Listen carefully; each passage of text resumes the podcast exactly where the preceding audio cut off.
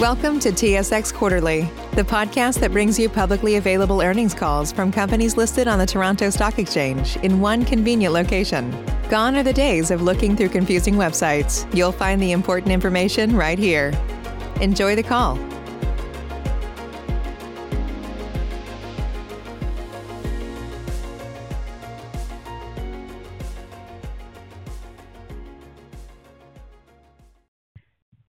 Good afternoon, everyone. Welcome to the Jamieson Wellness conference call to discuss the financial results for the second quarter of 2021. At this time, all participants are in a listen-only mode. Later, we will conduct a question and answer session, and instructions will be given at that time. Please be advised that the reproduction of this call in whole or in part is not permitted without written authorization from the company. As a reminder, today's call is being recorded. On the call today from management are Mike Pilato, President and Chief Executive Officer, and Chris Snowden, Chief Financial Officer and Corporate Secretary. Before I turn the call over to Mr. Pilato, please note that the press release covering the company's second quarter 2021 financial results was issued this afternoon, and a copy of that press release can be found in the investor relations section on the company's website. Please note that the prepared remarks which will follow contain forward-looking statements, and management may make additional forward-looking statements in response to your questions. These statements do not guarantee future performance, and therefore, undue reliance should not be placed upon them. We refer you to all risk factors contained in Jamieson's press release issued this afternoon and in filings with the Canadian Securities Administrators for a more detailed discussion of the factors that could cause actual results to differ materially from those projections and any forward-looking statements. The company undertakes no obligation to publicly correct or update the forward-looking statements made during the presentation to reflect future events or circumstances, except as it may be required under applicable securities laws. Finally, we would like to remind listeners that the company may refer to certain non-IFRS financial measures during this teleconference. A reconciliation of these non-IFRS financial measures was included with the company's press release issued earlier today. Also, please note that unless otherwise stated, all figures discussed today are in Canadian dollars and are occasionally rounded to the nearest million. I will now turn the call over to Mr. Pilato to get started. Please go ahead, sir. Thank you, Nora, and good afternoon, everyone. We appreciate you taking the time to join us today to discuss our second quarter 2021 financial results. I'm honored to be on the call with you today for the first time as the President and CEO of Jamieson Wellness.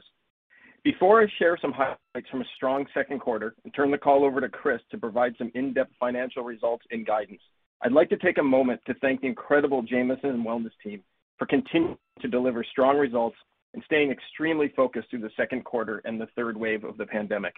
Our entire team continues to work tirelessly during these times to ensure we are doing everything possible to meet the consumer's health and wellness needs, and for this, I am extremely proud and extremely grateful.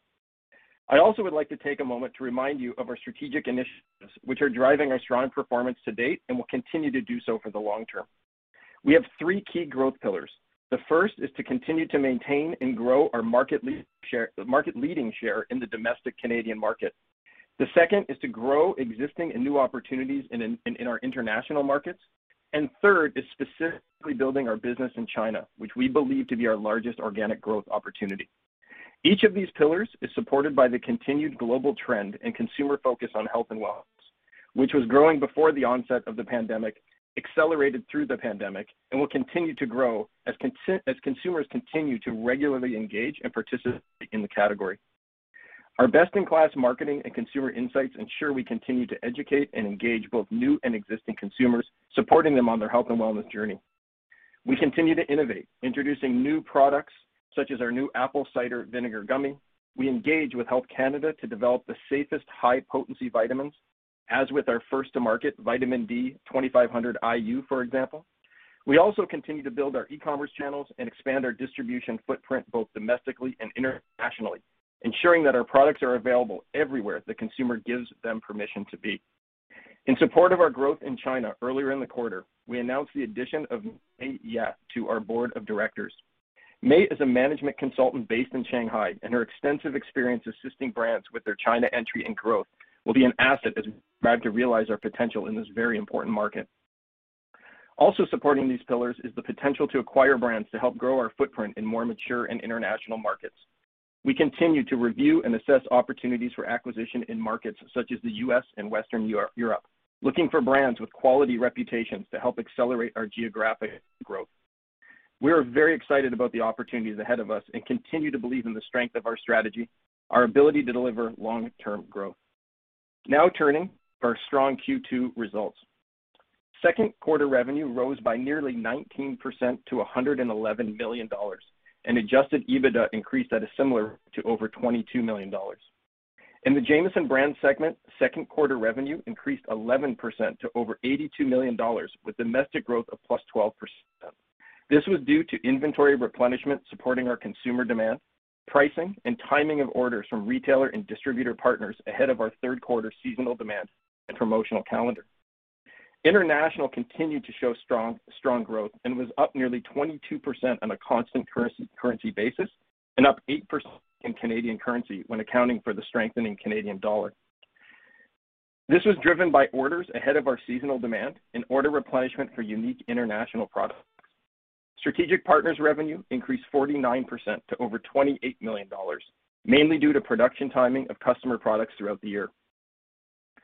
In addition to strong top-line growth, we drove solid gross margin expansion in both our branded and strategic partner segments, despite the impact of incremental costs related to safety measures in our facilities, such as rapid COVID testing and higher temporary logistics costs being realized industry-wide. In the second quarter, Jamieson Brands gross margin improved by 70 basis points, with the gross margin and strategic partners increased 100 basis points. We saw a slight decrease in consolidated gross margin, reflecting the timing of and proportional growth related to our strategic partner segment in relation to our branded growth. At the consumer level, pricing and volume trends domestically have remained consistent with our expectations. Consumption through Q2 showed strength versus the panic buying period last year, as consumers have continued to remain in the category and expand usage from immunity to other categories. We saw continued strength of vitamin D for immunity and other categories such as sleep, stress, and beauty from within. Our capital investments are progressing well. We have added tablet manufacturing and packaging capabilities to our facility in Scarborough and significantly expanded our blending and tablet compression capacity at our Rhodes Drive facility in Windsor, providing the production capacity to meet our long-term customer and consumer needs. The proactive approach and dedication of our team and the safety measures we have implemented to date have been critical in allowing us to continue to service our customers. We are expanding our full-year performance expectation for 2021 by increasing the midpoint of our revenue and earnings guidance. Our results would not have been possible without the incredible efforts of our team to push through this third wave of the pandemic and ensure we continue to drive our brands forward. We remain focused on the health and safety of our team and our communities as we continue to work towards our vision of improving the world's health and wellness. With that, I'm going to turn the call over to Chris to discuss the second quarter's financial results in more detail. Chris, over to you. Thank you very much, Mike, and good afternoon, everyone. As Mike mentioned, we had a very strong quarter of growth as consumers remained focused on their physical and mental well-being. In the second quarter, revenue increased 18.6% to $110.6 million, driven by continued growth across our Jamieson Brands and strategic partner segments. Revenue for the Jamieson Brands segment increased 10.9% to $82.4 million, including 11.7% growth in domestic revenue, reflecting inventory replenishment to support continued consumer demand, pricing, and the timing of orders ahead of our third quarter seasonal demand. International revenue for Jamieson Brands increased by 21.6% on a constant currency basis, or 7.8% on a reported currency basis. International distributor customers accelerated order timing ahead of seasonal demand and continued to replenish non-immunity and unique international products.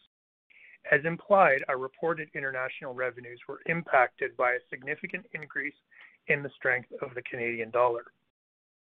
Revenue in our strategic partner segment grew 48.9% to $28.2 million, due primarily to production timing of our customer-branded products.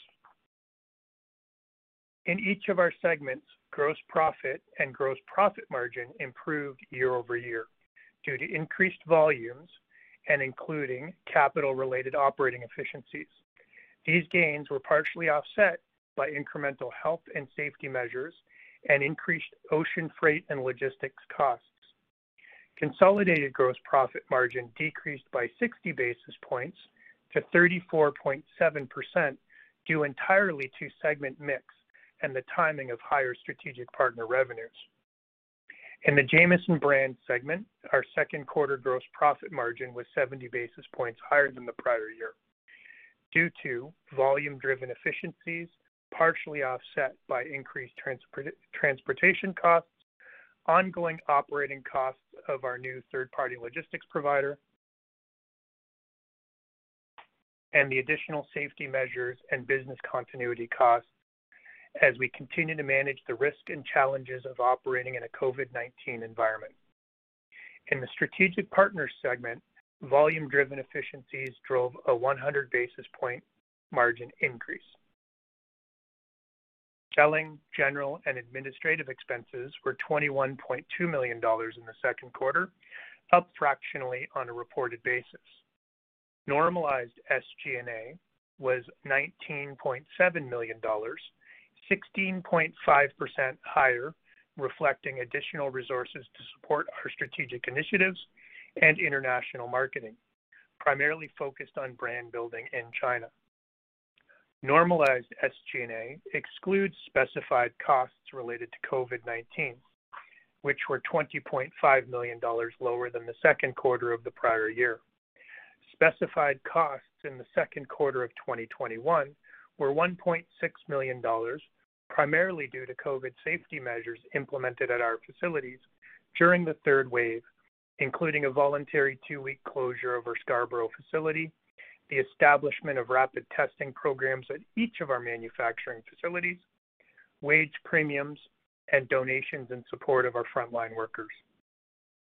Second quarter operating income increased by 50.3% to $16 million due to higher revenue and gross profit. Operating margin improved by 300 basis points to 14.5%. Normalized for specified costs in both the current and prior period,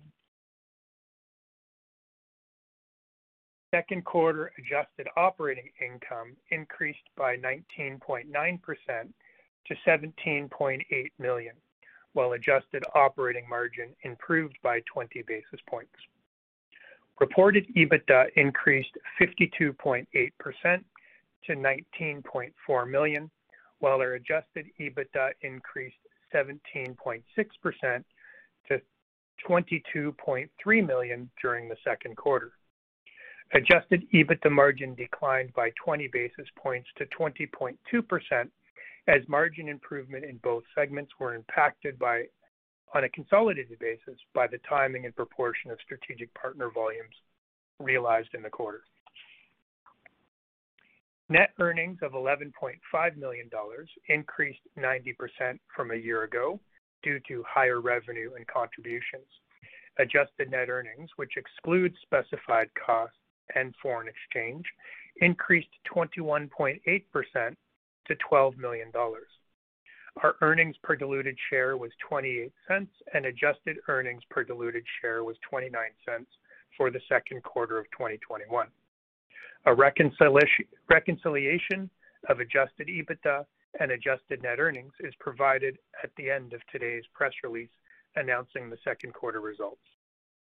Turning to the balance sheet and cash flow. We generated $5.1 million in cash from operations during the second quarter, compared to 14.4 million in the year earlier period. Cash from operating activities before working capital considerations of $16.1 million was $6.3 million higher due to increased earnings in the quarter. Cash invested in working capital increased by 15.6 million, driven by higher international branded and strategic partner sales, which carry longer trade terms, as well as the timing of tax installments. These amounts were partially offset by accelerated inventory purchases earlier in the year, resulting in lower purchases during the second quarter of 2021.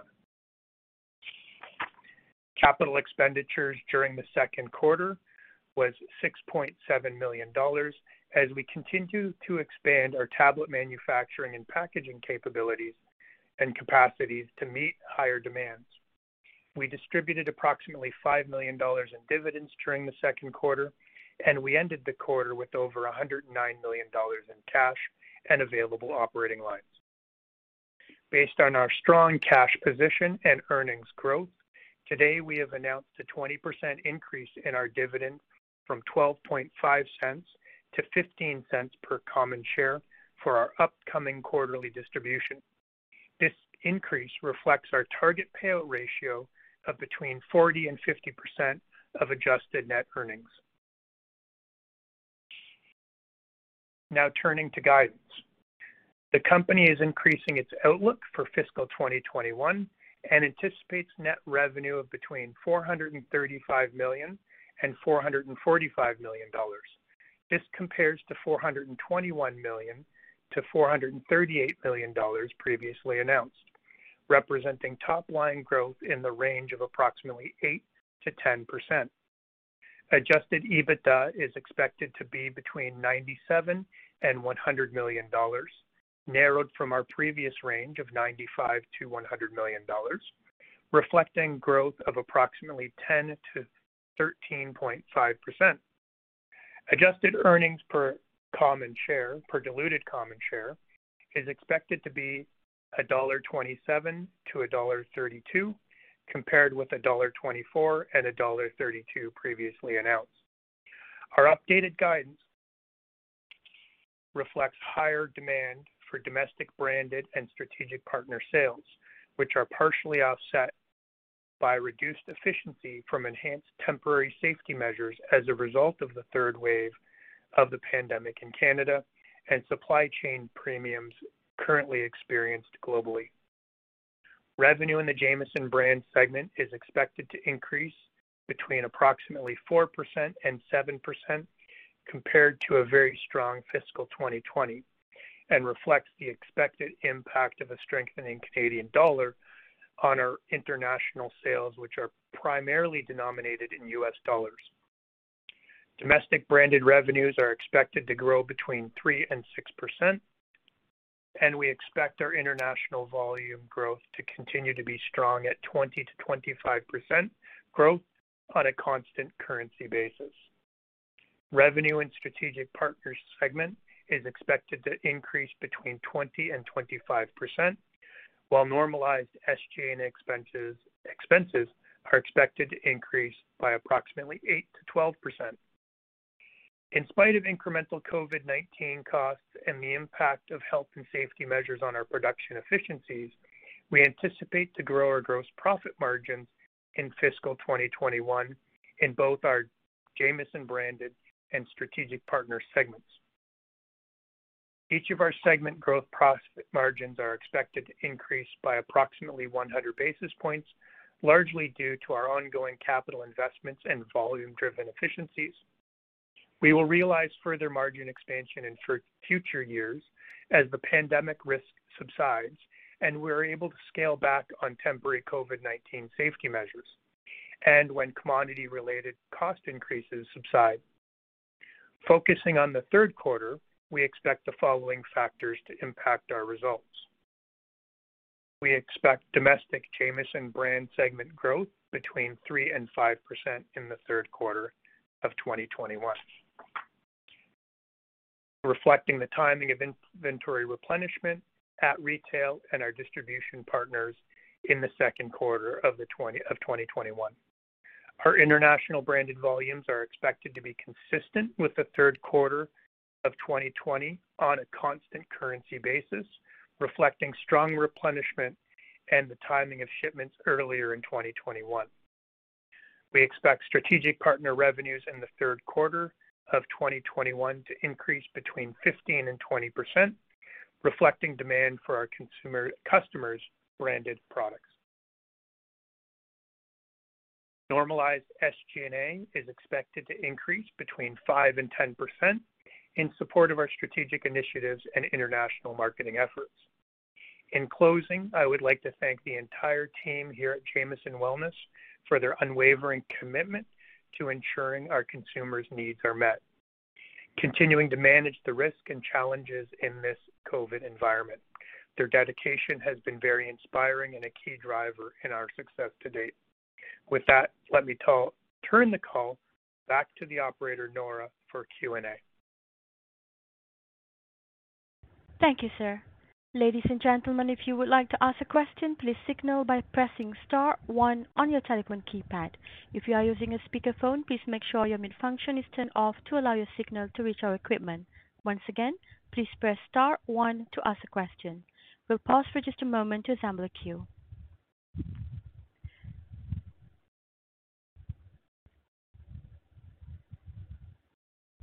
We'll take our first question from Sabahat Khan from RBC Capital Markets. Your line is open. Please state your question. Great. Thanks, and good afternoon. Um, I guess just on the international market, can you maybe comment on how those the revenues in those markets are trending if we exclude the impact of the translation?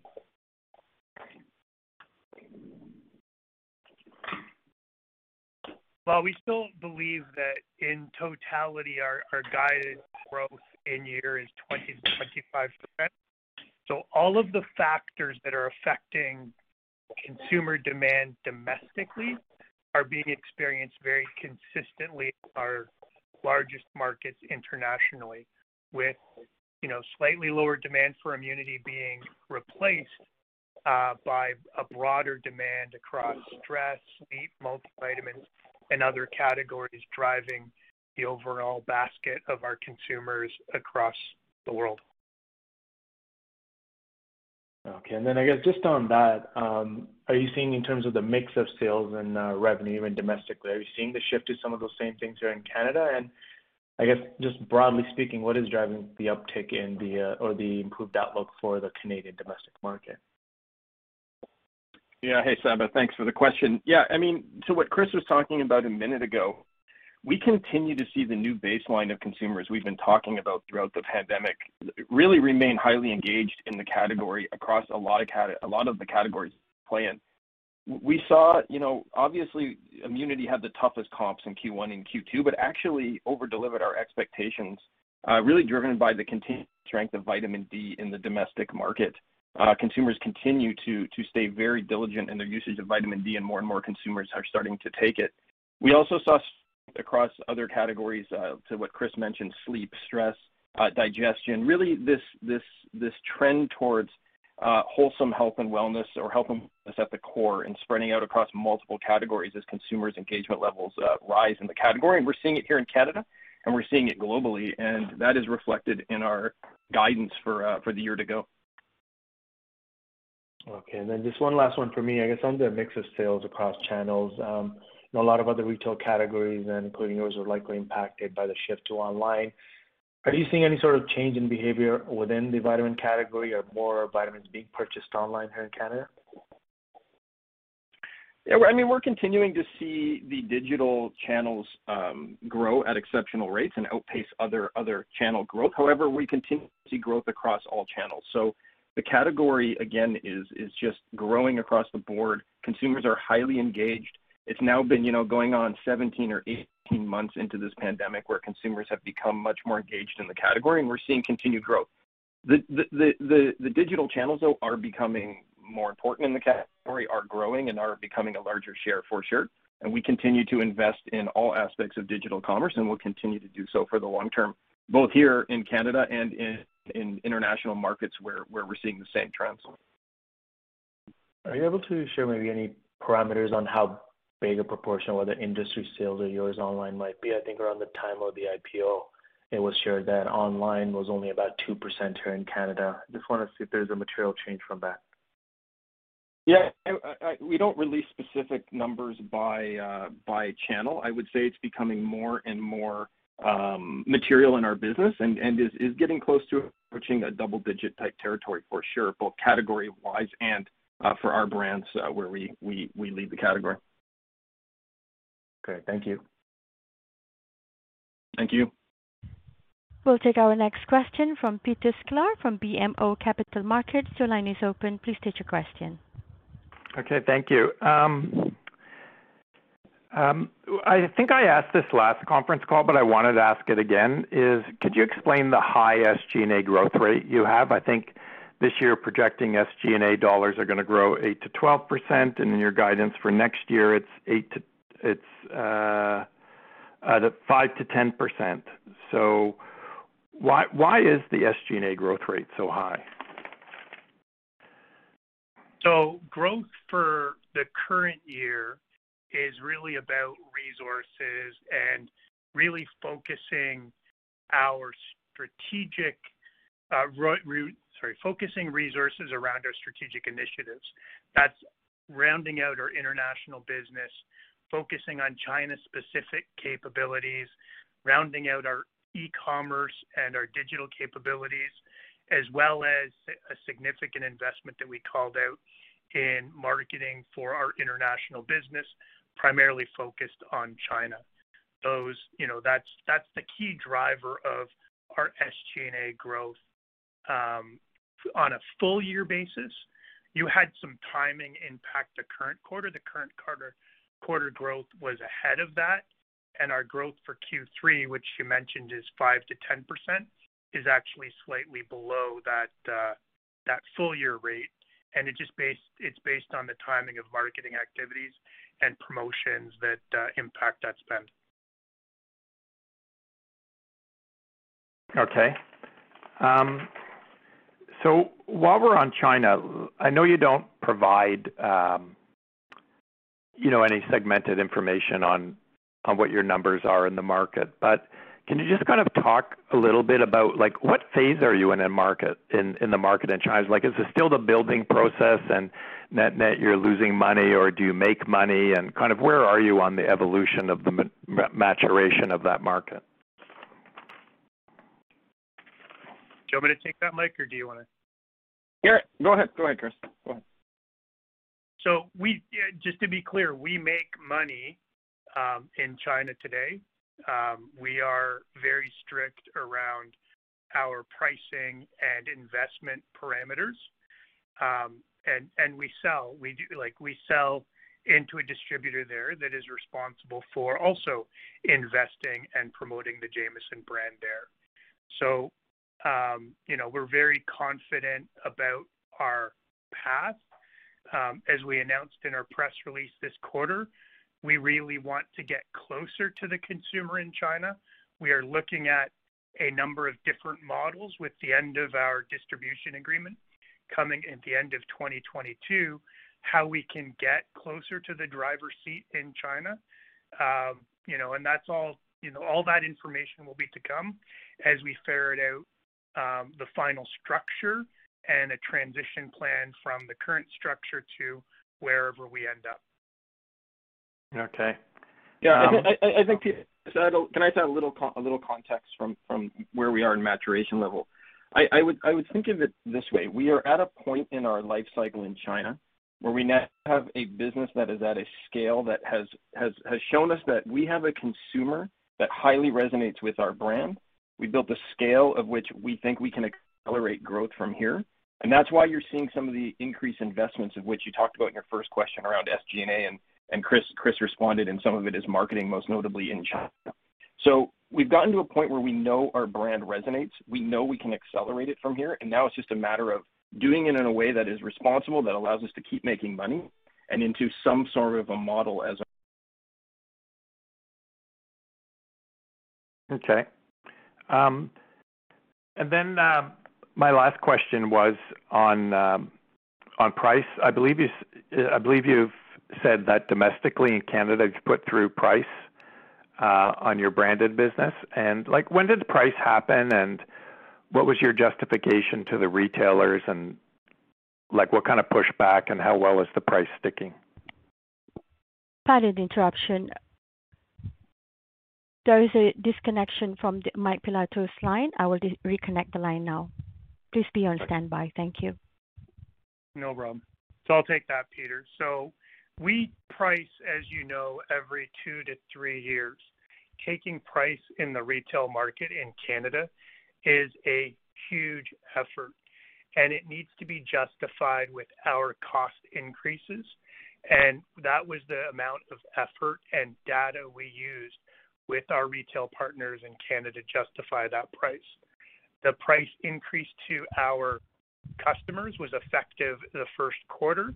It's been fully passed through now to all of our primary customers in the Canadian market.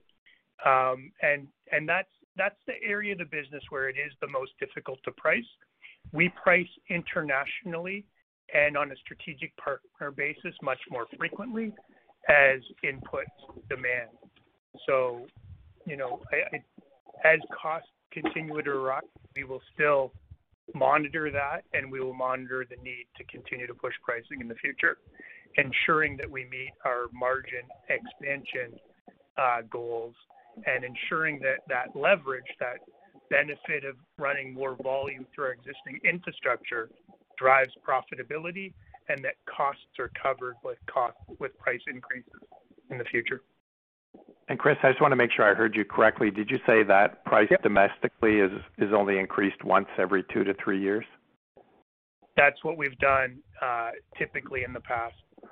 So over the seven years I've been here, we've priced three times. Okay. Okay, that's all I have. Thanks. Thanks. Hey, Chris, I'm back. Sorry about that. My call dropped. Yeah, no worries. Why I'm here. We'll take our next question from George Doumet from Scotiabank. Your line is open. Please state your question. Yeah. Um, good afternoon, guys, and thanks for that. Uh, just kind of following up on pricing. Um, if you look at the branded domestic segment, I think it reported 12% growth in the quarter.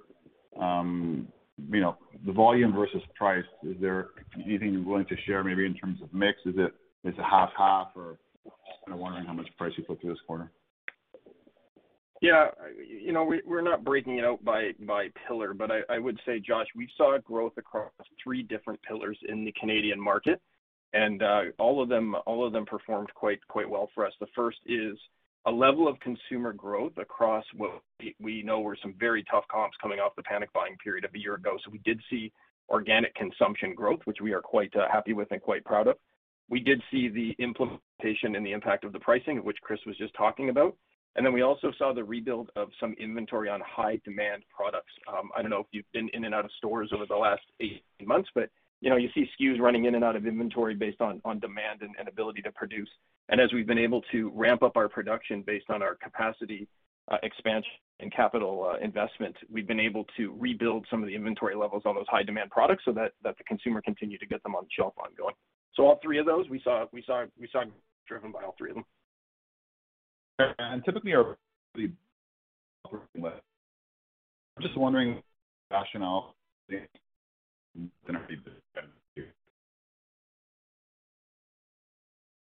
Sorry, I could not I could not hear that question. I'm really sorry, Josh. It was it was cutting in and out. Oh, sorry. You're breaking up. I'll try it again. Sorry about that. I'll go in again. I was just saying the business typically benefits from operating leverage. Um, so I'm just wondering what's the rationale behind kind of raising sales guidance more than the EBITDA guidance for the year? Yeah, you know, we did see some margin improvements in both divisions, branded and uh, strategic partners, and some of it was definitely driven by the operating leverage uh, and scale that we've been able to build from a manufacturing perspective. As we talked about in the call and in our release, we have seen incremental costs around uh, the third wave of COVID. We did have to implement some more safety measures, and we are seeing some temporary increases uh, in costs across the supply chain, and we don't really know where that's gonna go moving forward. So we're continuing to monitor that. We believe them to be temporary. We believe we priced for the permanent uh, permanent cost increases earlier in the year, and uh, we'll continue to monitor it. It comes down to kind of last quarter too, though, and the guidance we gave coming into our coming into the year is we're also trying to be responsible here in a time where there is some unknowns and some volatility, most notably around COVID. Uh, you know, coming out of wave three, talk of a wave four, uh, where does it all go from here? We feel confident in the numbers that we've guided to, but want to remain uh, responsible in our outlook as well based on what we see. Thanks for that, Mike. And maybe a final one for Chris. A substantial drag in working capital in the quarter. Um, anything you wanna share there in terms of color? And I'm just trying to get a sense of, um, you know, maybe anything you wanna share in terms of actual free cash flow growth. Is that something we're gonna see maybe um, next year? Or just thoughts around free cash flow in general, given, I guess, the sizable working capital uh, requirement. Yeah. It is really timing related. You see significant growth in the first half, um, particularly in our strategic partners and our international segments. Those segments carry anywhere between 60 and 120-day terms. So in some cases, you have sales from the first quarter that were paid right at the beginning of the third quarter. So it is highly timing oriented, especially in AR. We expect full year investments in working capital to be high single digit, low double digit investments. So you'll see a significant normal at that over the next two quarters. Great. Thanks.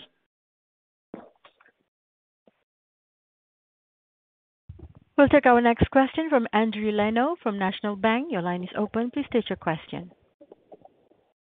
Hi. Good evening. Uh, thanks for taking my questions. Uh, a good quarter uh, Good quarter, there, guys. Congrats. Just have questions for me. I'll start with if you can talk a little bit about you mentioned inventory replenishment as driving sales in Q2. Uh, and uh, we've heard some reports that that retailers are keeping larger inventories uh, just to kind of, you know, mitigate any movement in sales, the volatility. I was wondering if you if you have seen anything like that with your partners. And then if you do see something like that, if you can talk to the to your capacity to to uh not only replenish but keep larger inventory at your partners. Thanks. Yeah, I mean, we I, I'm unaware of anything in terms of them keeping higher levels of of inventory, uh, Endri. What I can say, though, is, you know, if you if you look back at the last three or year and a half, I would say, of demand, you know, we we were producing in some cases, and we talked about this in some previous quarters, almost hand to mouth. I mean, the demand was so high and our capacity was struggling to keep up that we were literally shipping product that was getting to shelf and selling almost almost just in time.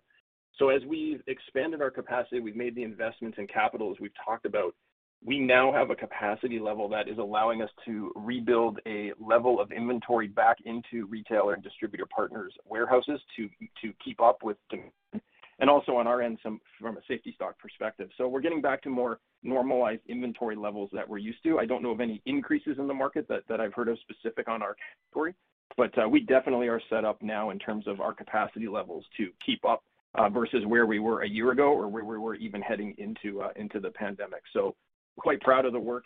I've had the great privilege of touring all of our facilities where we've made these investments, and it's quite phenomenal to both see the progress visually in terms of the investment in the equipment and the machinery, but then also the amount of products coming off the line and how the team is working diligently, uh, continually to just continue to make more product for us and really help us get back into a strong inventory position. So quite proud of it. We feel good about it, and we think we're in a good spot moving forward. Oh, great. Uh, thanks for the color, Mike. Uh, my other question is it's around costs, and uh, it was discussed by previous questions, but then you also talked about some elevated supply chain costs. Were those included or were they part of the justification uh, for the price increases uh, that you passed in Q1 uh, or not? If they persist, how successful do you think you can be in passing them on to your customers? Yeah. So you know, we undergo an annual view here of all costs, um, and look at what we need to do to protect the margins of our company. And we have a track record of protecting our margins quite well and expanding our margins and growing our margins, frankly. Um, as we came into this year, we looked at all the costs that we thought would be permanent. Some were some logistics costs. We we priced for them in market, as we've talked about, and it's reflected now in in in in market as discussed. We will continue to assess all situations from a cost perspective and continue to protect margins at all costs.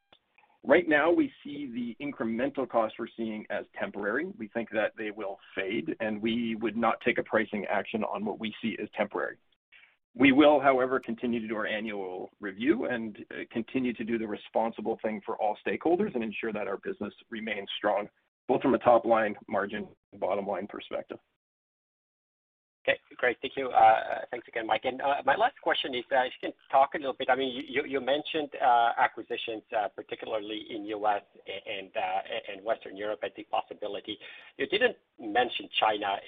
Are, are we or am I to interpret that you're looking at more organic growth opportunities in China, or is that still TBD, or how are you viewing the growth opportunity there?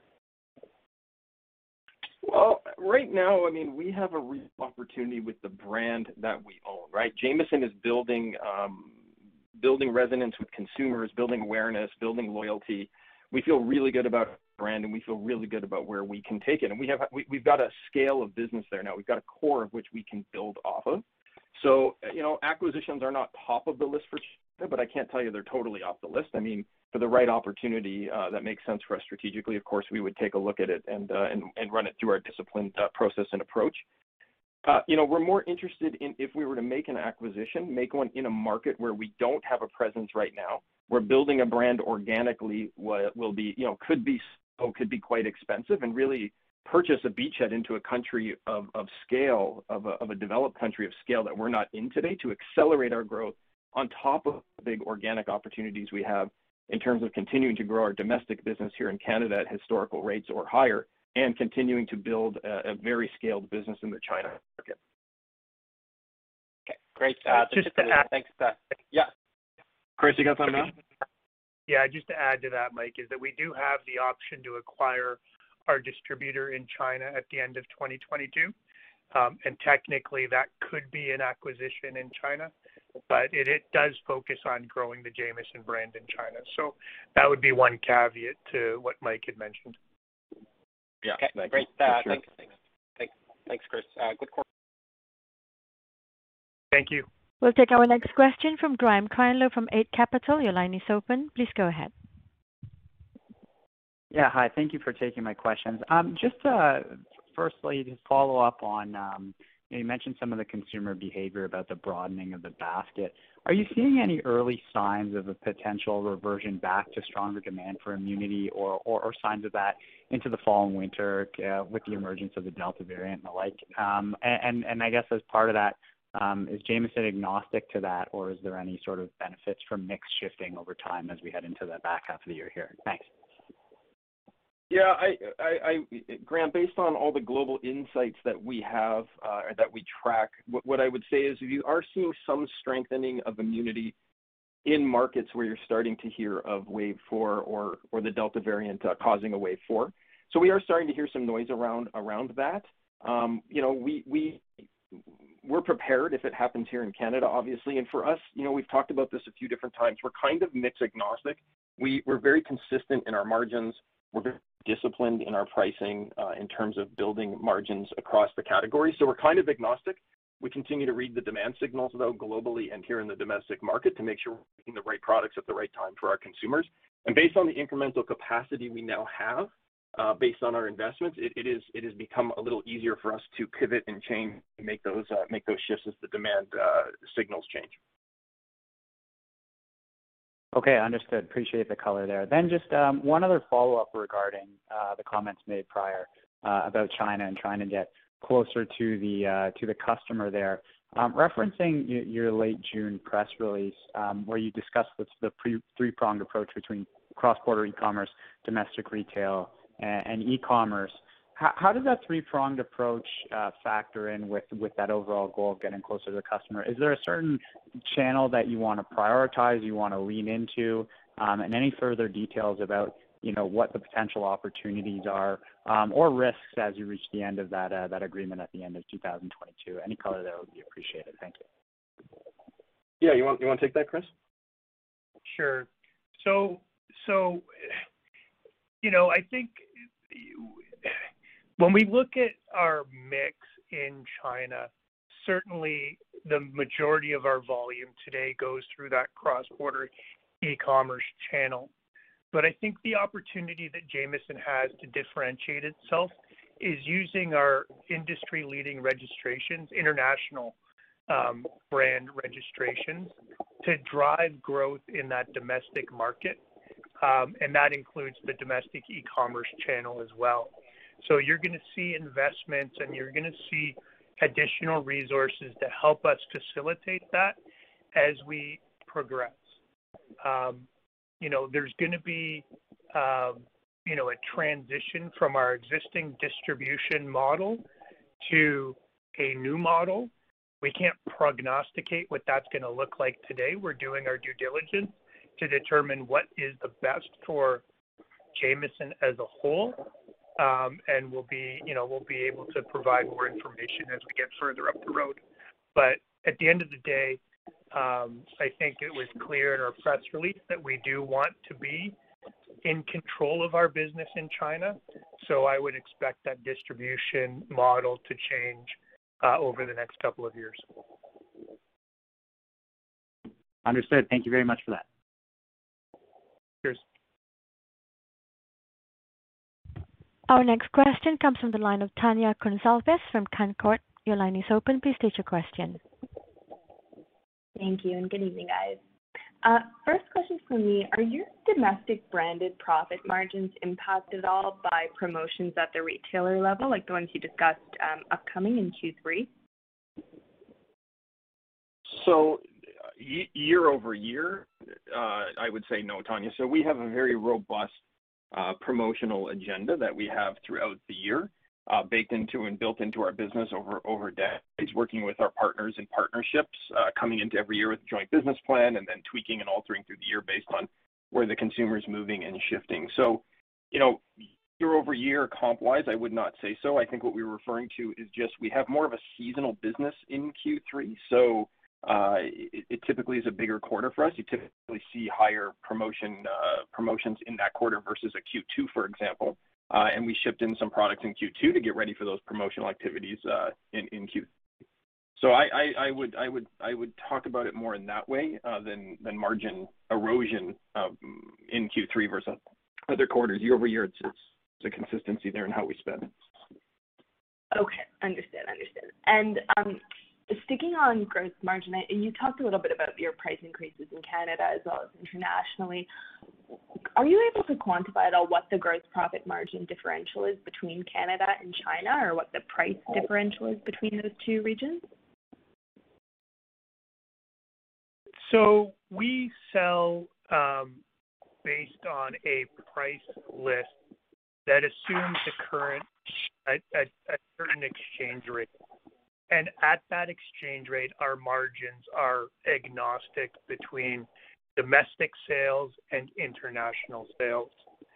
As the Canadian dollar strengthens, our significant exposure on the purchasing side um, receives a benefit from lower uh, lower translation of goods, and our U.S. dollar sales uh, decline um, based on a lower translation currency into Canadian dollars. So um, in the current year, you would see lower margins in the international business, but that's exactly offset by higher margins in the domestic business. So that's kind of how we price from a long-term perspective. If we were to see a permanent move in um, in exchange, then we would rebalance that target margin by geography. But because we hedge that net exposure between U.S. dollar purchases and U.S. dollar sales, we don't have significant exposure to exchange rates um, in the year, and that protects the overall branded company's margin, irrespective of the domicile in which we sell. Perfect. It makes perfect sense. Thank you, Chris. Um, okay, next, I I know through the pandemic, a lot of the China growth that you guys experienced was through digital channels. Uh, can you provide any color on how the brick-and-mortar rollout is going in China?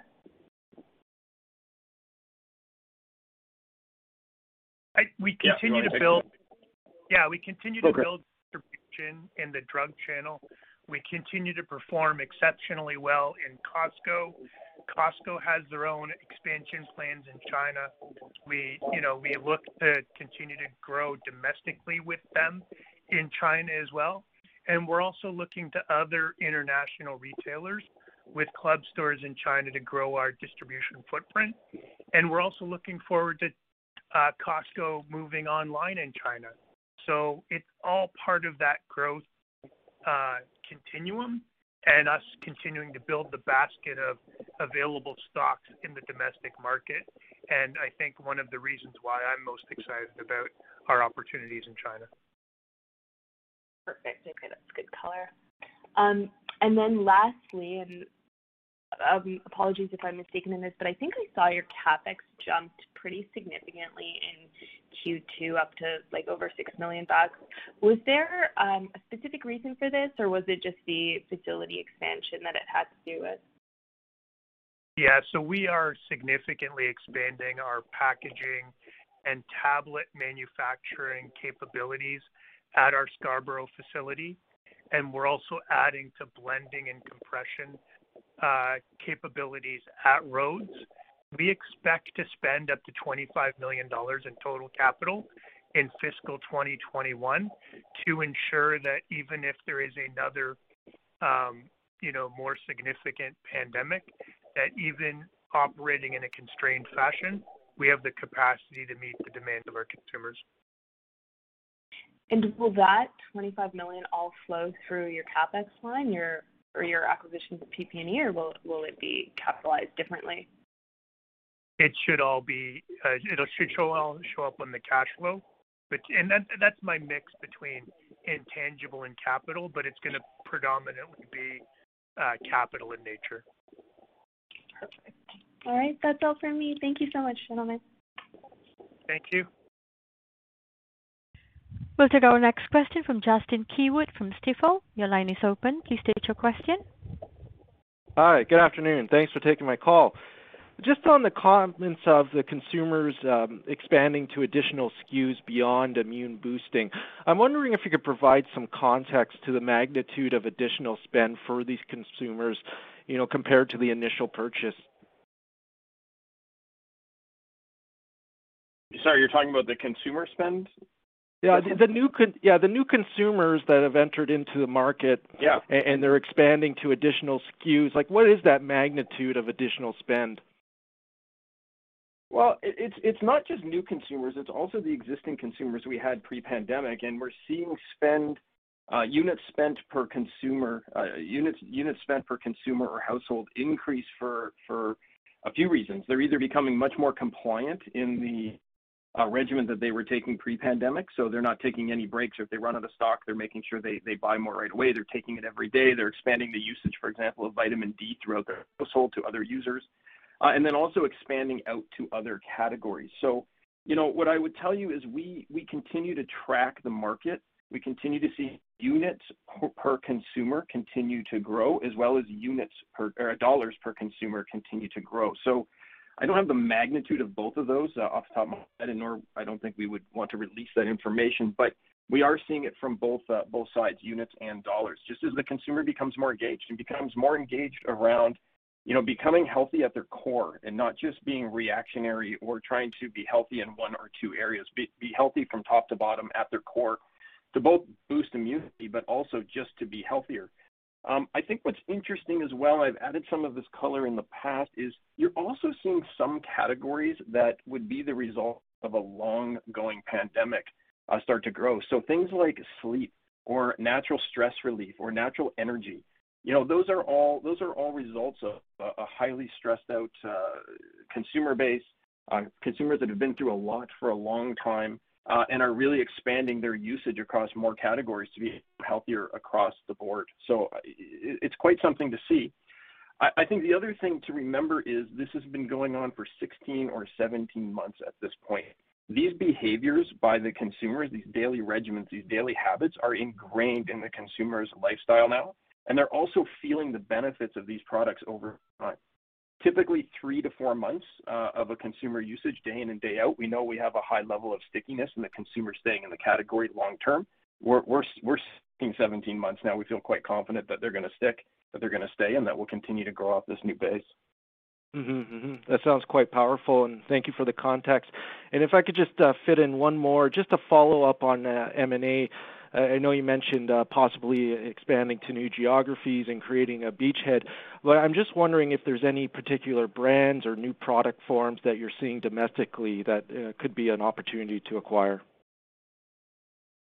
Um, you know, we're not seeing anything new in the domestic market that uh, you know is something that is hot on our list to acquire. We do see the continued emergence of some different formats like like gummies, for example, and we continue to innovate strong in categories or in formats that we see growing. So we just recently launched apple cider vinegar uh, gummies. We've launched uh, a new turmeric gummy. We continue to expand the lineup around places where the consumer is is going or or is today.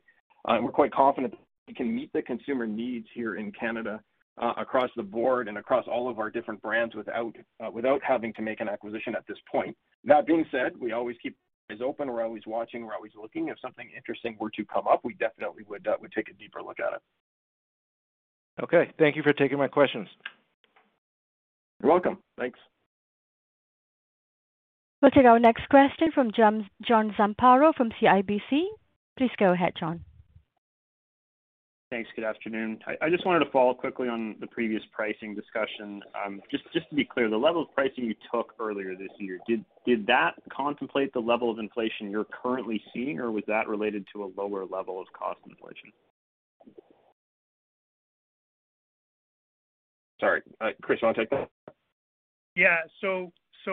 When we look at our total cost of operating, we typically lock in our most material costs in the fall before the season. So that contract go anywhere from one to three years. So we priced on the basis of our existing contract structure. The costs that we're seeing today, particularly emerging in Q2, were really about surcharges on freight, um, incremental charges on ocean-going freight, um, as well as, you know, some commodity costs that are included in some of the, you know, smaller ingredient items that we wouldn't normally contract. We think that they're gonna be very temporary in nature as, like, demand for wood and all the backup in shipping clears. But it all remains to be seen, and we can provide more insight in a few more quarters when when we find out what will happen. What we can provide is all of those known costs have been included in our guidance, um, and we feel very comfortable with our position for the rest of 2021. Okay. That's uh, that's helpful. Thank you. And um, I guess as a follow-up to that, if you do see a meaningful level of cost inflation persist or even accelerate over the next six to 12 months, what levers do you have at your disposal to offset that? Would you would you uh, focus on promoting products with higher margins? Is there something else that you can maybe do to to help offset that level of inflation if it does rise? Well, there's a number of levers that we have. We certainly can price, um, you know, that everywhere in the business if if if it was absolutely necessary. We would prefer to wait to determine that that pricing or that that movement was permanent in nature before we took that pricing to either our customers or to the consumer. Um but we're talking hypothetics now, and I think what what we have proven over time is that as pricing evolves, we're able to pass that pricing on to our consumer and maintain our margin goals long term. And that's what we are committed to doing, um, you know, through 2021 and beyond. Got it. Okay. And then the last one for me is on capital allocation. Can you just remind us what um, leverage level you'd be comfortable with on any M&A, and uh, how do you think about the dividend in terms of a payout ratio? So, uh, I'll deal with the easy one first. I think for the first time publicly, um, in my script, I talked about a 40%-50% adjusted EBITDA or adjusted net earnings target for our dividend payout ratio. Um, the 20% increase to the Uh, expected September distribution reflects uh reflects that growth in 2021, and we would expect to continue to raise in future periods in a similar manner. Um, from a leverage perspective, we're sitting, um, you know, very strongly under 2x levered. I think we would be comfortable going up probably into the 3x levered perspective, but not too much higher than that, solely to the point where we we feel comfortable in that 2x-2.5x range. So we would look to pay debt down very quickly after that acquisition so that we kinda got to that 2.5 time target within a year of that acquisition. Um, and if it was a scaled acquisition, we certainly wouldn't have any problem using equity to assist in maintaining those leverage targets and Um, using synergies to drive value for the uh, for investors. Understood. Okay, that's great. Thank you very much. Thank you. We'll take our last question from Derek Lessard from TD Securities. Your line is open. Please go ahead.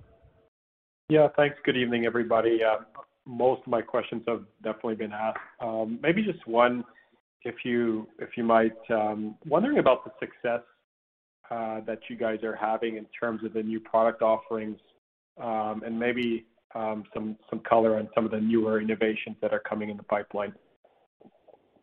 Yeah, sure. Thanks for the question, Derek. We, you know, we continue to be strong innovators in the category. We we continue to strong innovation year after year, and it is a prime, uh, I would say, driver of our growth every year. We do we do have a growth level every year we expect from innovation. So you heard me talk a few minutes ago about some of our innovations. We're pretty excited about our apple cider vinegar uh, gummy, our turmeric gummy. Uh, we've launched uh, some some new products around immunity, energy, and digestive under the Jamieson brand, which seem to be getting some good distribution and some strength. On our specialty brand side, we also have launched a robust list of innovations led by our Progressive brand line of mushroom products, really to meet some of the needs that we talked about when we were talking about consumer trends around, you know, mindfulness, energy, Uh, stress relief, naturally, things like that. So the Progressive line of mushrooms is now in market. And for the first time ever, we launched a uh, set of new products under our Iron Vegan line, which is our product line that meets the plant-based needs of consumers out there and the plant-based trends. And uh, we we expanded outside of just protein and launched an energy product uh, and a balance product. So quite quite pleased with that so far and and tracking towards a good year on, on innovation overall. Of course, also our D2500, you heard me talk about that earlier. We were first to market with the first extra strength vitamin D Jamieson product in the market. Uh, we did get a lot of early distribution on that. Uh, if you go into Costco, at least over the last few weeks, you'll see us in the front there on pallets, uh, extra strength vitamin D, and you'll see distribution of that through all of our retail partners across the chain here across the channels here in Canada. And again, doing quite well as we've seen the resilience of vitamin D through the pandemic. Strong vitamin D comps through the strong comp period uh, of the panic buying period of 2020, and continue uh, to see vitamin D as one of the heroes out of this pandemic long term in the category for sure. Okay. Thanks for that, guys. Thank you, Derek. We have no further question. I will hand over the call back to Mr. Pilato for any additional closing remarks. Please go ahead, sir. Perfect. Thank you, Nora, and thank you very much everyone for joining us to discuss our second quarter 2021 results. As you can see, we are proud of them. At this time, I also wanna take just a quick moment and recognize Jason Taffler and his contributions of our board of directors over the past four years. As you saw in the press release effective yesterday, Jason uh, resigned his position on our board in order to focus more time on his family's health. You know, Jason's insight and skills, particularly in the areas of e-commerce and marketing, have been invaluable to us. Uh, we continually to work to strengthen our abilities in these areas. And, and really, we just wanna say we enjoy working with Jason very much, and we wish him and his family all the very best. I also wanna thank you all again for joining us this evening. We remain very confident in our ability to continue to drive strong results through these challenging times. And really, it's behind our 100-year history, our strong industry capabilities, and our brand position in the Canadian and global vitamin, mineral, and supplement industry. We're quite proud of what we've been able to deliver through the pandemic, and we look forward to speaking with all of you on our next earnings calls. I hope you all have a great evening, and thank you for your time. Ladies and gentlemen, that concludes today's conference. Thank you everyone for your participation. You may now disconnect.